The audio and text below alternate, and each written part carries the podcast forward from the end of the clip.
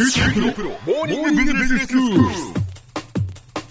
日の講師は九州大学ビジネススクールで国際経営ロジスティクスがご専門の星野博先生です。よろしくお願いします。よろしくお願いします。先生今日はどういうお話でしょうか？はいあの昨年末の12月30日と去る2月1日に2つの大きなあの経済連携協定が発効したんですよね。はい。その一つが環太平洋パートナーシップと TPP 協定とよく言われますけれども、ええ。これでもう一つがですね EU 欧州連合と日本との間の、えー経済連携協定なんです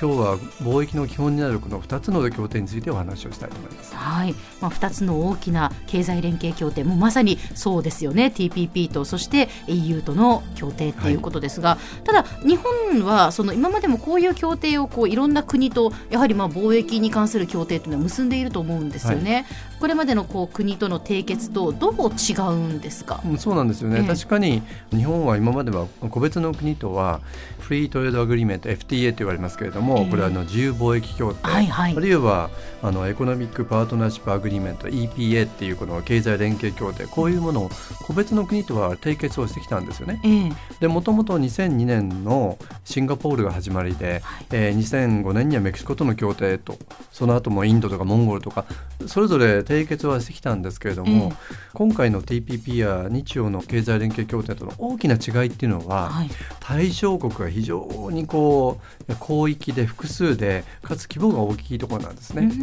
はい例えば TPP の加盟国っていうのは、ええ。オーストラリアニュージーランドっていった大洋州の国とか、えー日本マレーシアシンガポールベトナムブルネイっていったアジアの諸国、うん。それからカナダメキシコチリペルーと北米から南米に至る反太平洋の国11カ国が入っているという意味では非常にこれ広域ですよね。そうですね。でこの11カ国を合わせて、ええ。まあ、人口にして5億人、うん。GDP にして約10兆円でこれは世界の GDP のまあ約13%に相当するって言われてるんですね。まあやっぱりかなりの規模ですよね。かなり規模ですよね、はい。えさらにこの日本とヨーロッパの EPA の対象となるのは EU の加盟国28カ国ですからこの人口も5億人ですし、まあ、GDP でいうと日本を合わせてですねあ22.2兆円世界の3割弱を占めるわけですよね。はあかなりやっぱりこの規模も大きい。だから規模も範囲もはい今までとは本当にその大きさが違うっていうことなんですね。はい、その通りです。その範囲といえばですね、ええ改めてまああの対象分野の違いとして先ほどお話をした FTA と EPA の違いについてお話をしたいと思いますお。願いします。なんかはい FTA、EPA って聞くんですが、どう違うのかってよく分かってないんですよね。そうですよね。え FTA というのは自由貿易協定のことですけれども、はい。まあ、特定の国だとか地域との間で物品の関税だとかサービス貿易の障壁を削減したり撤廃していくっていうことを目的としたあの自由な貿易の促進を目指すっていうのはこの FTA なんですね。ええええ。ーかつてはだったら例えば第二次大戦後に GATT とか懐かしい名前だと思いますけど、うん。WTO だとか、まあ、こういったところが多国間の枠組みでこれをやろうとしてきたという、ええ。まあ、これの後継が FTA ですよね。はい。はい、でそれに対して EPA 経済連携協定っていうのは単にその貿易の自由化にとどまらないで投資だとか人の移動だとか知的財産の保護だとかですね。さまざ、まな競争政策についてルール作りだとか枠組み作りを考える、まあ、経済関係の幅広い強化を目指す仕組みなんですよねあ。の例えば分かりやすい例で言うと、ええフィリピンとかインドネシアとか今ベトナムから看護師とか介護士の候補の人たちが日本に来られて、はいはい。ですよね。ニュースで、はい、はい見ました。ええで国家資格を取って日本でそういう介護とか看護をするっていう、ええまあ、これなんか EPA の枠組みなんですねうんまさに人の移動だとか国と国との間の協力関係の強化っていうことなんで、ええまあ、これはまあ EPA の一環なわけです。ああそういうことなんですね。い、やもう最近あの本当に日本国内でまあいろんなところでその外国の人たちが働いているとはい。いう姿を目にしますけれども、まあそれもそのこの枠組みでの入国っていうことで増加しているんですか？うーんなかなかそれ難しいところなんですね、ええ。例えばあのご存知の通り日本政府っていうのは今まで外国人の受け入れについては高度人材に限定してきたっていうあの事実があるんですね。ええ。でその割になぜコンビニでああれだけの多くの人がはいはい。働いてるのかってことになるんですけど、ええ。これはまああの留学生っていうビザを取りながら実はこういったところで働いてる人が多いわけですけれども、うんただそれだけではなくて先ほどお話をしたような EPA の枠組みの中で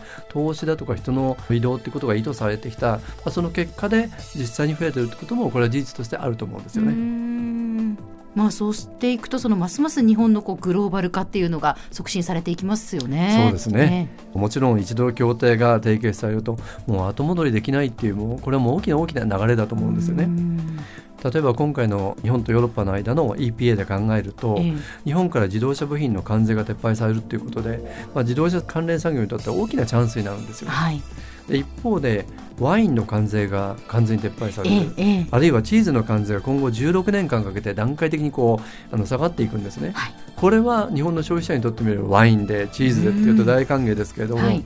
山梨だとか北海道の生産者にとってみればこれ本当に深刻な問題ということになりますよね。そうですよね。これやっぱ貿易に関するこう協定っていうのは、はい、そのそれによってこう喜ぶ人もいれば、はい、今までのねそのやり方と変わるっていうことですからマイナスを被る人もいるわけですよね。そうですよね。だそのワインに関してはね、はい、確かにその消費者にとっては嬉しいことだけれども、じゃあ生産者にとってはどうなのかとか 難しいですね。難しいですよね、えー、例えば先ほどワインとチーズの例を挙げましたけど、うん、ヨーロッパからこれから輸入されるコートだとかジャケットっていった繊維製品も関税が撤廃されるそうなんですね、うん、おそらく購入者にしてみればものすごく嬉しい、はい、心待ちにするような値下げですけれども、ね、はい、一方で生産者にしてみれば今まで規制で守られてきたものが、まあ、だんだんこう自由化の方向に向かうってことはなかなか厳しいことではありますよね。はい、ただそれぞれの個々の事例でいうと消費者にとっても生産者にとっても厳しいことなんですけれどもこういった FTA だとか EPA が促進されれば貿易だとか投資がもっともっとこれから活性化していくんですよね。例えばあるものを輸入するっていうその輸入先のソースってことを考えても多様化するし、あるいは今度日本から輸出するっていうその輸出のその市場っていうのもいろんなところに広がっていくわけですよね。はい、ですからチャンスが拡大することでリスクがさまざまなリスクが軽減するっていう意味ではやはりこれは好ましいことではないかなと思いますよね。では先生今日のまとめをお願いします。はい、えー、昨年12月30日に発行した環太平洋パートナーシップ TPP 協定と去る2月1日に発行した日本と EU の間の経済連携協定の2つの経済連携協定のインパクトについて今日はお話をします。明日はですね、まあ、こうやってビジネスが活性化していろんなこう契約が出てくると次には物が流れるわけですよね。この物の流れについても合わせてお話をしたいと思います今日の講師は九州大学ビジネススクールで国際経営ロジスティクスがご専門の星野博先生でした。どうもありがとうございました。ありがとうございました。